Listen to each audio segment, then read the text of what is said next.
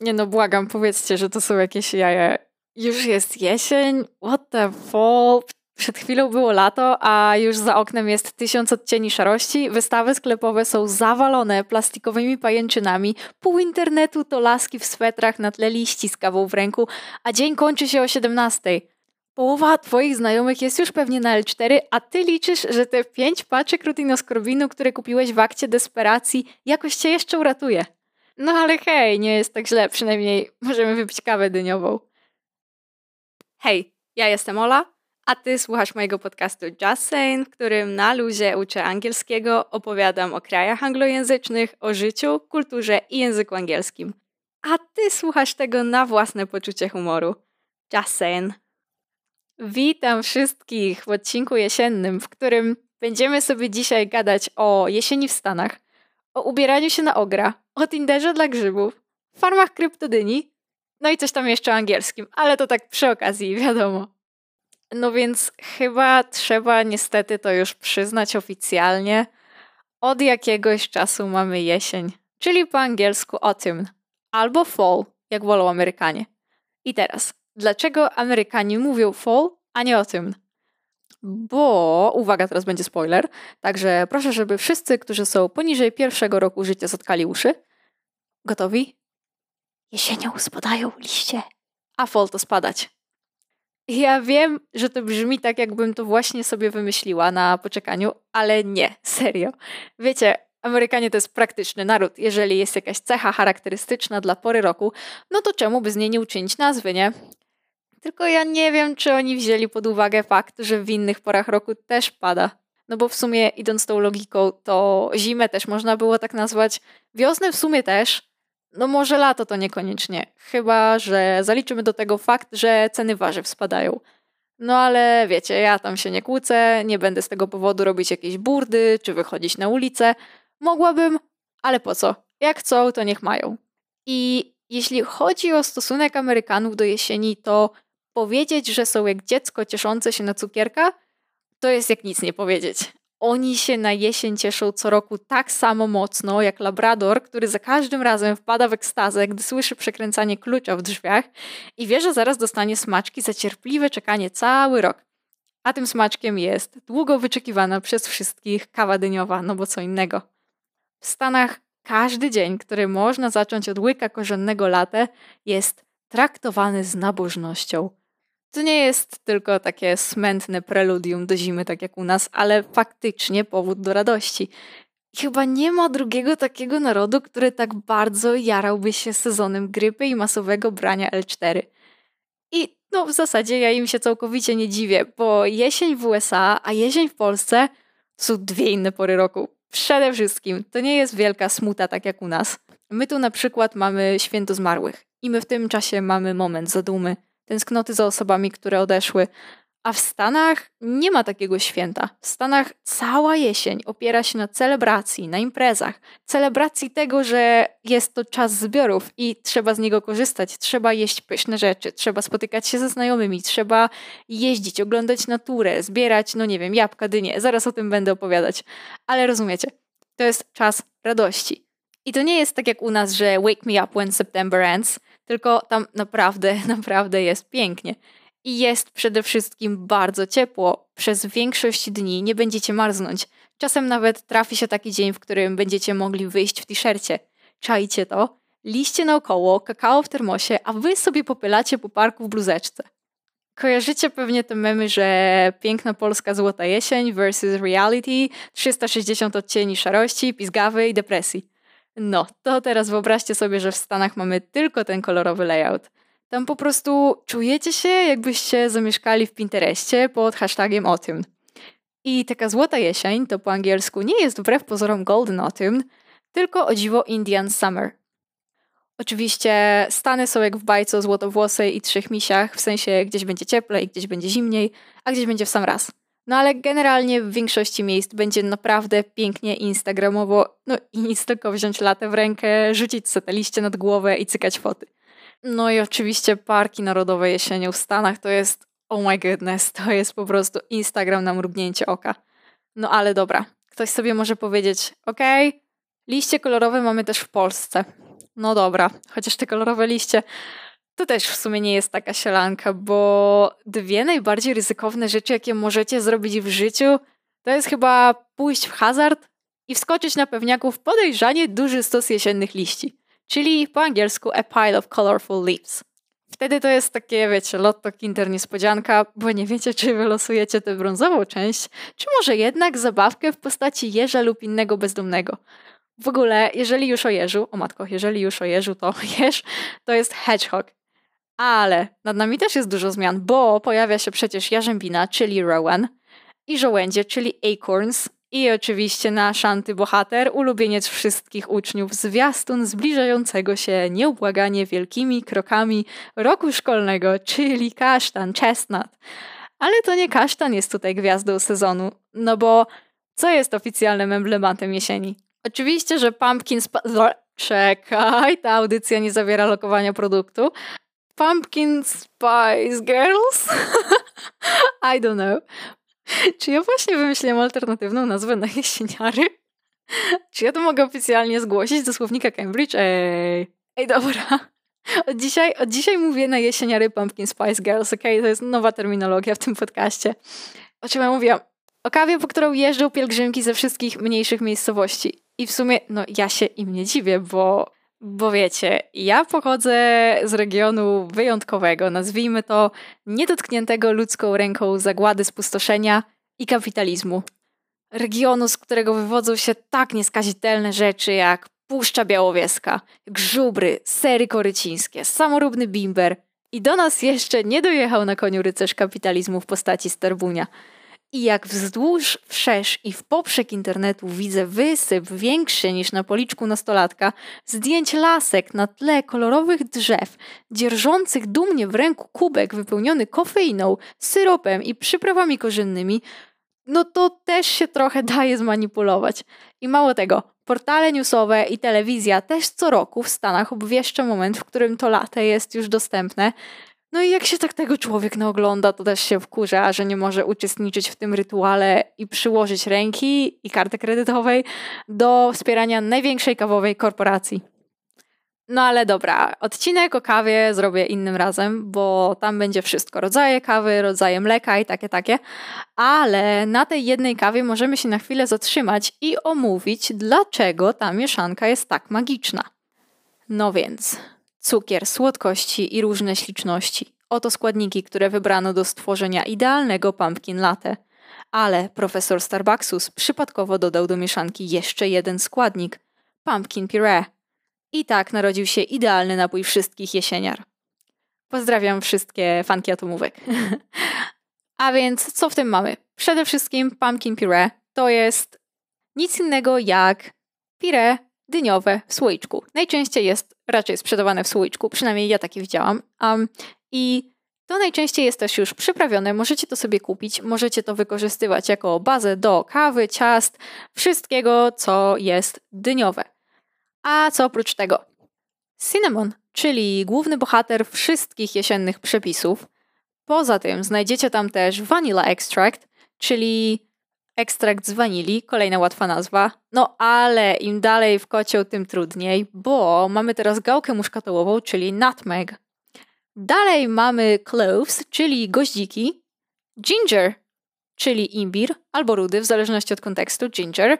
No i to wszystko. Oczywiście najistotniejszym składnikiem jest tutaj pumpkin puree, czyli te dyniowe puree, które sprawia, że z pierwszym łykiem czujecie, jak jesień dostaje wam się do krwiobiegu. Ale wiadomo, jednodyniowe lata jesieni nie czyni. Musimy regularnie suplementować jesienne wypieki, żeby utrzymać odpowiedni poziom krzywej cynamonowej. Dlatego też zaleca się codzienną suplementację tarty dyniowej, czyli pumpkin pie, oraz chlebka dyniowego pumpkin bread, no i cinnamon rolls, bułeczek cynamonowych. Te trzy wypieki składają nam się na nieskończony trójkąt cukrzycki każdego Amerykanina i Anglika jesienią.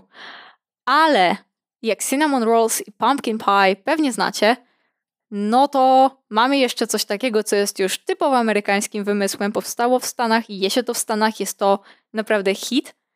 Mówię o Apple Cider Donuts. I wy teraz macie takie, co? Cydrowe donaty? What the fall? No tak, to jest dokładnie to, o czym myślicie. Donaty z dodatkiem cydru. I teraz dla wszystkich, którzy się zastanawiają, czy cider donuts są dla amerykańskich dzieci tym, czym dla nas za dzieciństwo były te baryłki z alkoholem u babci? W sensie wiecie, niech pierwszy rzuci baryłką, kto pokryją mu w dzieciństwie, z potem na czole nie próbował wykraść kilku u babci z barku i zobaczyć, czy działa, no bo lepiej sprawdzić, tak? No to w Stanach nie mają takich atrakcji, bo cider w USA jest bezalkoholowy. W Anglii chyba też, z tego co się orientuję, w Anglii też. I jest to po prostu sok jabłkowy, więc teraz możecie się zastanawiać, to czemu nie mogą tego po prostu nazwać apple juice? To nie ma sensu. No bo cider to nie jest taki klarowny sok jabłkowy, jak ten, który kupicie sobie w kartonie, tylko to jest coś jak te świeżo wyciskane, mętne soki, które są sprzedawane najczęściej w szklanych butelkach, mają bardzo krótki termin i stoją zazwyczaj w lodówkach. To jest praktycznie to samo, to jest cider. No i Amerykanie do tego dodają sobie przyprawy korzenne, podgrzewają to i piją na ciepło. I to jest cider w Stanach. Taki cydr na ciepło, ale bez alkoholu. No ale jak już jesteśmy przy napojach, to po tych ciastach trzeba ten cukier czymś zapić. Najlepiej cukrem, żeby ilość cukru w cukrze się zgadzała. No bo te wszystkie napoje jesienne są uber mega słodkie i korzenne. Na przykład te najbardziej popularne hot chocolate, gorąca czekolada, no przecież to jest czysty wyciąg z czekolady. To jest słodki napar szczęścia, który jest zazwyczaj jeszcze na dodatek obficie posypany marshmallows, czyli piankami. Ale oczywiście nie tylko to piją jesienią. Mamy też cranberry juice, czyli sok żurawinowy. To jest bardzo popularne w Stanach. U nas się tego raczej nie pije, no może do drinków, ale nie widziałam, żeby ktokolwiek pił sok żurawinowy tak dla siebie. Więc cranberry juice jest naprawdę bardzo popularne w Stanach i w Anglii. No i też do najkwaśniejszych nie należy. A kolejny na liście jest mulled wine, czyli grzaniec. I w ogóle ta nazwa oddaje idealnie stan, w jakim po tym będziecie, czyli zmuleni. Mulled wine. I akurat tutaj nie jest jak z cydrem, czyli ten Grzaniec nie różni się niczym od europejskiego, też ma alkohol. A jak już jesteśmy przy alkoholu, to kolejnym hitem Anglików i Amerykanów jest tak zwany eggnog. Eggnog, przepraszam wszystkich, którzy nie lubią jajek i zaraz będą mieć odruch wymiotny, ale eggnog to jest napój na bazie surowych żółtek i mleka. No i tam są jeszcze przyprawy typu vanilla, cinnamon, honey, gałka muszkatołowa, nutmeg, no i to sobie tak stoi w kartonie, który wygląda trochę jak mleko. Stoi to w sklepach w okresie jesienno-zimowym. Można kupić to praktycznie w każdym sklepie, w lodówce, a w kartonie, tak jak powiedziałam. No i do tego się dodaje alkohol i niby to smakuje jak ajer koniak. W sensie niby. Ja bym nie powiedziała, że to jest ajer koniak. To jest raczej taki gorszy brat ajer koniaku. Ale co kto lubi? No, jak ktoś lubi napoje jajeczne, to polecam spróbować. No ale dosyć słodkiego. Idziemy do wytrawnej części podcastu. W Polsce mamy dwa główne sporty narodowe: plażowe parawianiarstwo i jesienne grzybiarstwo, czyli mushrooming. No i jak jeszcze te parawany jestem w stanie zrozumieć, bo to służy jakiejś tam egoistycznej wygodzie, tak wstawania razem z piekarzami, żeby jechać pół godziny za miasto, a potem przez kilka godzin łazić po lesie jak czujna hybryda Mario i Quasimodo z głową do dołu, szukając grzybów, a na końcu nawet nie ma żadnej księżniczki do uratowania, to to już tak niekoniecznie. Mało tego, muchomorów nie radzę wam zbierać na tym serwerze i możliwe, że ktoś was już wyprzedził i jedyne, co wam dropnie, to jest jakiś ledwo żyjący, zdeptany, obsikany przez sarny flak, który wygląda trochę jak prawdziwek, no ale w sumie to nie jesteście pewni. Albo w ogóle nic nie znajdziecie i wrócicie do domu z pustymi rękami, ale nie z pustymi nogami, bo złapaliście całą gamę przesympatycznych kleszczy. I teraz trzeba sobie w domu robić jogę z lusterkiem pod prysznicem i oglądać się w miejscach, gdzie normalnie nawet Bóg nie zagląda. Więc no, dla mnie to jest wątpliwa forma rozrywki, ale co kto lubi.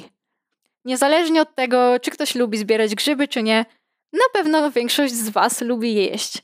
I teraz, jako że mamy sezon, to połowa kart w knajpach zaraz zapełni się wszystkim, do czego tylko można wrzucić grzyby. Więc poznajmy trochę nomenklatury. Zaczniemy sobie na lajcie od podgrzybka brunatnego, który nazywa się Baybole. Baybole. No i to była dosyć łatwa, szybka nazwa, ale przy kolejnym gagatku się już hehe pochylę, rozumiecie? Grzyby chylę się, no, nieważne. Birchbole to jest koźlarz babka i powiem wam, że to ma naprawdę sens po angielsku, dużo większy niż po polsku, bo birch to brzoza, a bole to jak przed chwilą powiedziałam podgrzybek. Czyli birch bole to jest dosłownie brzozowy podgrzybek. I faktycznie on tak wygląda jak podgrzybek, który chciał się przebrać za brzozę, bo no nie wiem, usłyszał, że brzozy są wysokie, a na grzybnym Tinderze żadna niunia, kania czy inna pieczarka nie chciała go dać w prawo, bo ma biedny mniej niż 17 centymetrów. Tylko może nikt mu nigdy nie powiedział, że wysoki jak brzoza, durny jak koza. I ja mam teorię, że to przysłowie tłumaczy, dlaczego u nas ten grzyb nazywa się koźlarz, a po angielsku brzoza. I ja jestem na 1000% pewna, że to było tak, że jakiś Anglik był na grzybach z Polakiem i ten Anglik miał z 1,90 m, więc no, miał problem, bo był dosyć wysoki, musiał się bardzo schylać. I na dodatek jeszcze zapomniał nożyka. I ten Polak był już taki wkurzony i mówi, nie wierzę stary, ty po prostu jesteś wysoki jak brzoza, durny jak koza. I w tym momencie cyk, znajduje Birch Bole. I on do niego wtedy, ty stary, nie wierzę, nowy grzyb jakiś odkryłem. O, dobra, to go nazwę na cześć tego przysłowia. I ten Anglik do niego, ale jak to będzie po angielsku? A ten Polak, yy, nie wiem jak go nazwę po angielsku. Ja biorę tę połowę z kozą, a ty sobie coś wymyśl. No i tak było. Tak było. Serio. Nie ściemniam. Jak nie wierzycie, to zapytajcie Krystynę Czubównę. Ona wam tego nie potwierdzi, ale zawsze możecie zapytać. no, także wymyśliłam teorię spiskową do nazwy grzyba. Także jak wcześniej słuchało mnie może z pięć osób, to e, myślę, że po tej historii zostały tak, no, może dwie. ale jak już przetrwaliście, to to wszystko przetrwacie. No ale okej, okay. jak już jesteśmy przy tematach Tindera i podrywu, to wszyscy chyba wiemy, że żwirek kręci z muchomorkiem. Ale czy wiemy, jak jest muchomorek? Toadstool. To jest bardzo łatwe do zapamiętania, bo składa się z dwóch słów toad – czyli ropucha, i stół, czyli stołek. Więc w skrócie stołek dla ropuchy. Toadstool. Ale czemu ropucha? Widzieliście kiedyś ropuchę siedzącą na muchomorze? No ja tak nie bardzo i wy pewnie też nie. No ale za to ropucha jest, a przynajmniej kiedyś była, uważana za bardzo trujące zwierzę i właśnie to ją łączy z muchomorem. Dlatego toadstool. Dalej mamy champignon, czyli pieczarkę, i w ogóle to brzmi tak francusko, że gdybym ja była grzybem, to mega chciałabym być pieczarką. Zwłaszcza, że byłabym głównym składnikiem najszlachetniejszego dokonania polskiej gastronomii, czyli zapiekanki. A dalej sobie zostajemy w żabiarskich klimatach, albowiem chanterelle... O kurka, czekajcie, mikrofon mi się chyba zepsuł. Nie no, żart. Kurka to jest właśnie chanterelle. Jezu, ja jestem gorsza niż Karol Strasburger, serio, zwolnijcie mnie. Ale naprawdę, kurka to jest chanterelle, co w ogóle brzmi jak chardonnay i chardonnay idealnie pasuje do makaronu z kurkami. I czy to jest przypadek? No nie sądzę, I'm just saying. Kolejny jest oyster mushroom, czyli boczniak. Oyster, no to pewnie wiecie, to jest, jak można się domyślić, ostryga. No i co ma ostryga do boczniaka, zapytacie? Otóż jego pełna nazwa w dowodzie brzmi boczniak ostrygowaty. Więc zagadka rozwiązana, Watson możesz iść do domu. Poza tym, on też trochę wygląda jak taka ostryga, co to pomyliła habitaty. Ale to, co mnie tu zaciekawiło, to to, że ten grzyb jest z klasy pieczarniaków i typu podstawczaków i to dla mnie, nie wiem jak dla was, ale dla mnie to brzmi jak nazwa tira, ale okej. Okay. Miałam sobie odpuścić dygresję, więc oyster mushroom. O, kolejny jest bardzo łatwy, bo parasol mushroom to jest kania. I możecie sobie wyobrazić, że taka niunia kania chodzi z parasolką pochmielnej, you know. no i ostatni grzyb są to truffle. I tutaj chyba nikogo nie zaskoczę, jak powiem, że to po prostu trufla. Truffle. Ale ja tu takie podśmiechujki z polskiego grzybiennictwa, a Amerykanie nie są wcale lepsi, bo to nie jest tak, że oni nie mają jakiejś silnej potrzeby wsiąść do auta i jechać trzy godziny na jakąś farmę, żeby sobie coś pozbierać, co równie dobrze mogą kupić w sklepie za rogiem. Z tą różnicą, że podczas zbierania nie patrzą w dół jak my, a w górę, bo mowa tu o jabłkach. I ja wiem, że teraz połowa z Was się puka w głowę, bo my jabłka mamy w sklepach cały rok i po co po nie jechać? Ale musicie wiedzieć, że w Stanach apple picking, bo to się tak nazywa, to jest activity przez wielkie A. To jest coś, to jest event, to jest wycieczka, na którą się jedzie ze znajomymi albo rodziną, chodzi się po sadzie i wybiera najlepsze jabłka. I czasem to trwa nawet cały weekend, bo jest to połączone z wypadem na farmę, ale o tym zaraz.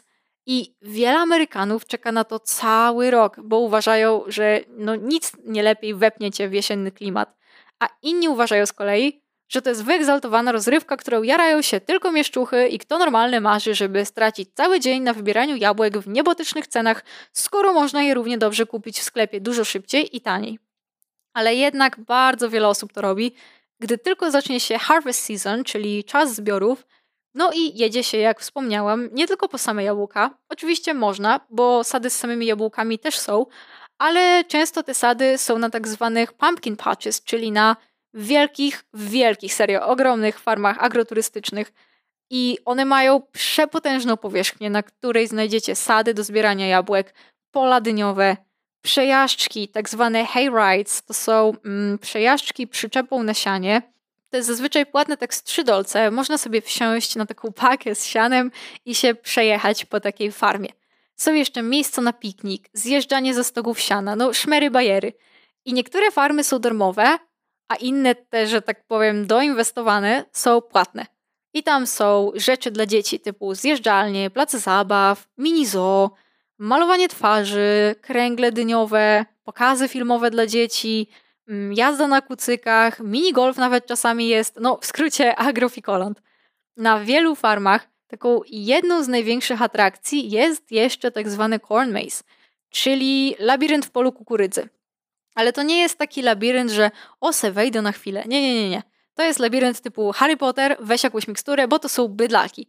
One są takie wielkie, mają z 16 kilometrów i czasem są stylizowane na motywy filmowe. Na przykład na 30-lecie Parku Jurajskiego zrobili labirynt w dinozaury, albo był też labirynt z Jamesem Bondem. No dużo tego jest. Generalnie możecie sobie to wpisać w Google i znajdziecie super zdjęcia takich corn mazes. I właśnie corn mazes to jest coś, co przyciąga ludzi na te farmy. Także kolejny powód, żeby jednak pojechać po te dynie, taki kawał. Także jak będziecie w USA jesienią, to naprawdę myślę, że warto coś takiego zobaczyć. Więc wtedy musicie tylko wpisać pumpkin patch near me i pokażę wam farmy blisko was. W ogóle ja to wpisałam teraz będąc w domu w Polsce, bo byłam ciekawa, czy coś takiego u nas jest. Wydawało mi się, że nie ma. No i Google zasugerował mi takie pumpkin patches jak Little Carrefour. Także tak. Nie no, oczywiście jest kilka farm dyniowych, z tego co się orientuję. Nie są aż tak wielkie jak te w Stanach, nie są tak dopicowane, ale już powoli idzie to w tą stronę, więc może za kilka lat będzie coś, co będziemy mogli z tym porównywać. No ale wracając. Jeśli będziecie w Stanach jesienią i będziecie jechać na taką farmę, to musicie wcześniej zerknąć, jakie tam są atrakcje, bo one naprawdę są od siebie różne i farma farmie nierówna. Na niektórych będą atrakcje dla dzieci, na niektórych nie będą, na niektórych będzie ich więcej, na niektórych mniej, niektóre będą płatne, niektóre nie, w niektórych będą sada, w niektórych nie. Trzeba sobie to wcześniej sprawdzić. Ale jednak wszyscy tam jeżdżą przede wszystkim po dynie, a dyni są tam setki, tysiące. I oczywiście jest to najbardziej Instagram-friendly miejsce świata, więc tłumy lasek ciągną na takie farmy, żeby sobie walnąć sesję wśród dyni. No ale oczywiście nie tylko po to. Przede wszystkim taką dynię można tam sobie drogą kupna sprzedaży nabyć. Możecie chodzić po dyniogrodzie i wybrać najdorodniejszą, najpiękniejszą dynię i gdy zobaczycie taką, przy której staniecie i powiecie jak osioł ze Szreka podoba mi się ta dynia, to jest naprawdę ładna dynia, to ją sobie bierzecie do domu. W sensie nie tak, że bierzecie pod pachę i uciekacie, tylko najpierw ją kupujecie, a potem zabieracie. No i dynie tam są cudowne, ogromne, jędrne, zadbane, no cudo. Ale oczywiście nie musicie od razu wracać do domu z dinozaurem. Możecie sobie wziąć mini dynię, taką tyci-tyci do ozdoby, taką kryptodynię z farmy kryptodyni, albo przetwory dyniowe, które często sprzedają na takich farmach i one są oczywiście zrobione z wyhodowanych na miejscu warzyw i owoców, więc można sobie takie słoiczki nabyć i później squirrel away, czyli chomikować Po angielsku to jest wiewiórkować, squirrel away, or keep it for a rainy day, czyli zachować na czarną godzinę, dosłownie na deszczowy dzień. Keep it for a rainy day, czyli tak naprawdę w Anglii na codziennie. A czarna godzina to jest trzecia w nocy, jak najdzie was na coś słodkiego, ale nie wiecie co, no to taki dżem dniowy wjeżdża jak złoto. Ale dynie w ogóle to jest taki biznes w Stanach. Co roku Amerykanie wydają około 650 milionów dolarów na dynie, których nie jedzą, to znaczy one są do dekorowania. Głównie na tak zwane jack-o'-lanterns, czyli dobrze wszystkim znane z filmów dynie z wyciętą buzią. Ale nie tylko, bo supermarkety w Stanach są zawalone dyniami i dyniusiami i możecie sobie kupić taką mini dynię. One zazwyczaj chodzą po jednego dolca i sobie nią ozdobić dom zamiast kwiatów. To jest bardzo popularne w Stanach. Zamiast kwiatów na stołach stoją sobie dynie, ozdabiają dom i myślę, że w większości domów w Stanach zobaczycie przynajmniej jedną dynię albo jakąś ozdobę z motywem dyniowym ale to jest zaledwie tyci tiny tiny ułamek rynku dyniowego, bo jednak nie zapominajmy do czego przede wszystkim one służą. That's right, do jedzenia. A w Stanach mamy po prostu 50 twarzy dyni. Wszystko, o czym pomyślisz, istnieje już w Stanach w wersji dyniowej. Kremy, maski, peelingi, świeczki, szampony dla psa, syrop dyniowy, pire dyniowe, popcorn dyniowy, ciastka dyniowe, donaty dyniowe, lody dyniowe, piwo dyniowe, dyniowe MMMsy i nie uwierzycie? Łosoś. Serio. Serio. Kiedyś po internecie krążyło takie zdjęcie, że da się kupić łososia o smaku dyni, takiego na wagę wędzonego łososia. Naprawdę. I na koniec tej wyliczanki muszę wspomnieć jeszcze o jednej rzeczy. Nie mogłam odpuścić, bo to jest najbardziej amerykańska rzecz, jaka istnieje w okresie jesiennym. Czyli gdyby jesień i Stany mieli dziecko, to byłoby właśnie pumpkin peanut butter, czyli masło orzechowe o smaku dyni. No, no czy jest coś bardziej amerykańskiego? Oni robią z tym wszystko. Ciasta, ciastka, chleby, dipy, no wszystko. Także dynia jesienią jest jak druga flaga, w sensie jest wszędzie. I ja myślę, damy im jeszcze tak z parę lat, żeby się rozkręcić i zobaczycie, że zamiast piłki będą odbijać dynie na meczach baseballa. Serio. Tam nikt nie kojarzy jesieni z szarością i przeziębieniem, a nawet jeśli się przeziębicie, to hej, hej, hej, nie zgadniecie. Są dyniowe tabletki na gardło.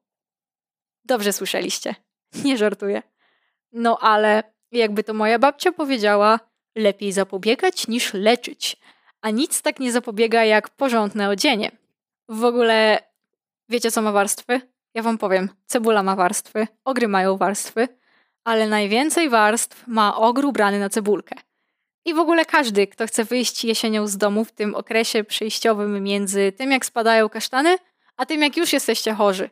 I ten czas, kiedy pogoda jest nieprzewidywalna jak wasza toksyczna ex, że jednego dnia ubierzecie się w jakąś podomkę czy inne pazłotko i się spocicie, a drugiego włożycie ten najcieplejszy sweter, w którym zazwyczaj pocą wam się paznokcie, taki jest gruby, a i tak będziecie się trząść jak figurka na desce rozdzielczej. Co swoją drogą po angielsku ma swój zwrocik shake like a leaf. No ale wracając, ja nienawidzę tej pogody. O, kolejny idiom. This weather drives me nuts. I w takim wypadku jedynym racjonalnym wyjściem jest przebrać się za Polaka, czyli na cebulę. Po angielsku to nie ma akurat nic wspólnego z cebulą, bo to jest layer up.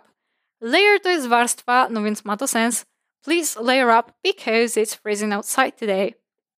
My to serio chyba w Polsce mamy jakąś taką miłość do cebuli, że wszędzie ją wciskamy. W ogóle wiedzieliście, że cebula fachowo nazywa się czosnek cebula? To jest tak jakby ona się wstydziła swojego brata, bo trochę od niego wali i nie przyznaje się do niego i każe na siebie mówić po nazwisku. Kącik cebularza dzisiaj, ciekawostki o cebulach.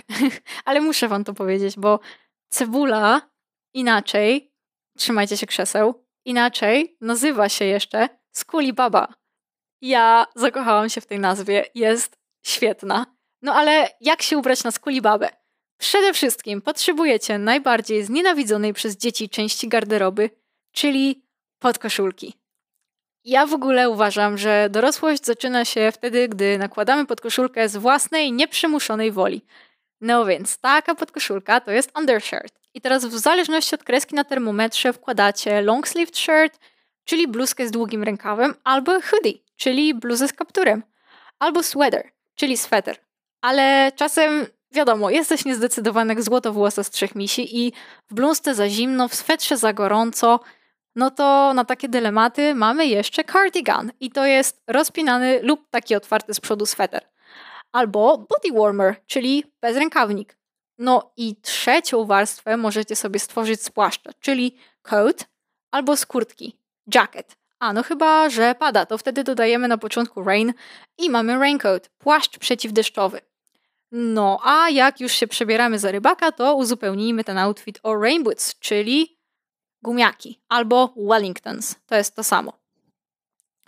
No i jak już jesteście trójwarstwowi jak papier toaletowy, to możecie zacząć myśleć o reszcie opancerzenia, czyli o butach. No i jeśli chodzi o buty jesienne, to mamy kilka podstawowych rodzajów. Chelsea boots to są po polsku sztyblety, a takie hmm, bardziej dopasowane przy nodze sztyblety, które są trochę dłuższe, to sock boots. I to ma sens, bo w sumie to wygląda jak skarpeta przy nodze. Poza tym mamy combat boots, czyli buty tak zwane taktyczne, glany, martensy i tym podobne, wszystkie koncertowe buty. A dalej są moje ulubione, w sensie nie że ulubione, ale ulubiona nazwa i mam na myśli loafers. Loafers to są mokasyny, czyli te wsuwane półbuty. Ale samo słowo loafers, oprócz mokasynów, to przede wszystkim jest dosyć obraźliwe, bo to jest nierób, obibok, wałkoń, więc ja nie wiem, co te buty komuś zrobiły, że je tak nazwano. I mam taką teorię, że tak nazywano osoby noszące mokasyny, bo się obijały, no bo w tych butach się tak naprawdę nie da nic zrobić. One według mnie są tak niepraktyczne, że no nic tylko pójść na kawę w centrum i ładnie wyglądać, więc faktycznie ma to sens, ale nie wiem skąd się wzięła ta nazwa, nie słuchajcie mnie. I to chyba tyle z damskiego obuwia. A nie, czekajcie, jeszcze są te na kota w butach. Ojejku, jak to było po polsku? Uh, knee high boots. Kozaki, kozaki. Knee high boots. Czyli wiecie, kolano, wysokie buty. No, ta nazwa ma już większy sens niż te loafersy. No i jeśli chodzi o damskie obuwie, to tyle. Przejdźmy do panów. Typowo męskie obuwie to na przykład dress boots, czyli trzewiki. I tak to jest dosłownie buty sukienkowe. I don't know, nie pytajcie mnie.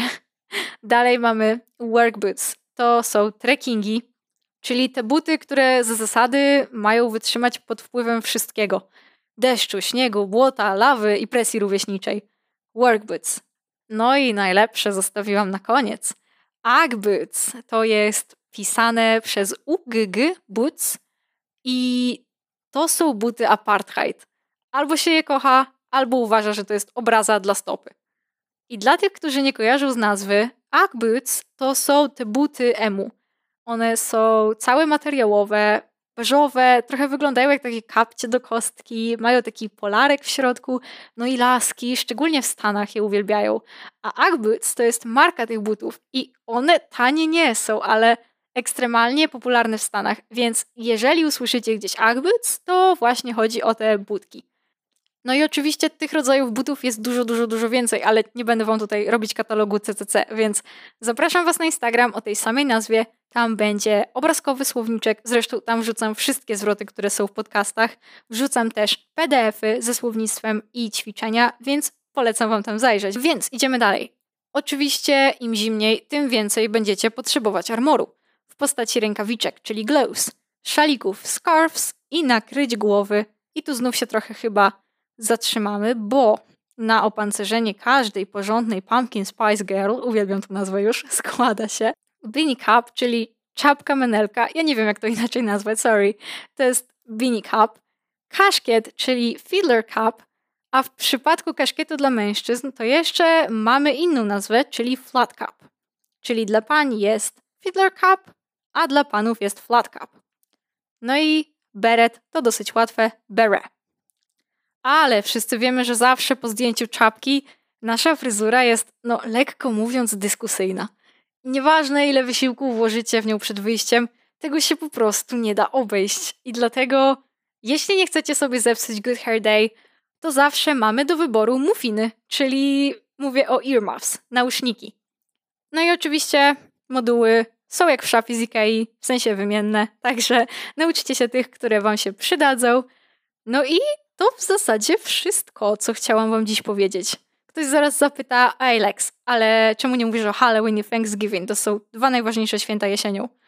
No tak, no tak, ale ten odcinek jest już i tak bardzo długi i myślę, że o Halloween i Thanksgiving mówiłabym drugie tyle, więc o tym będzie inny podcast, innym razem. No i cóż, to wszystko na dziś. Zapraszam Was na Instagram, na którym jest słownictwo, ćwiczenia i same cuda. Także na koniec przyznam Wam się tylko, że tak serio, to ja naprawdę lubię zbierać grzyby. See you guys soon. Take care. Bye.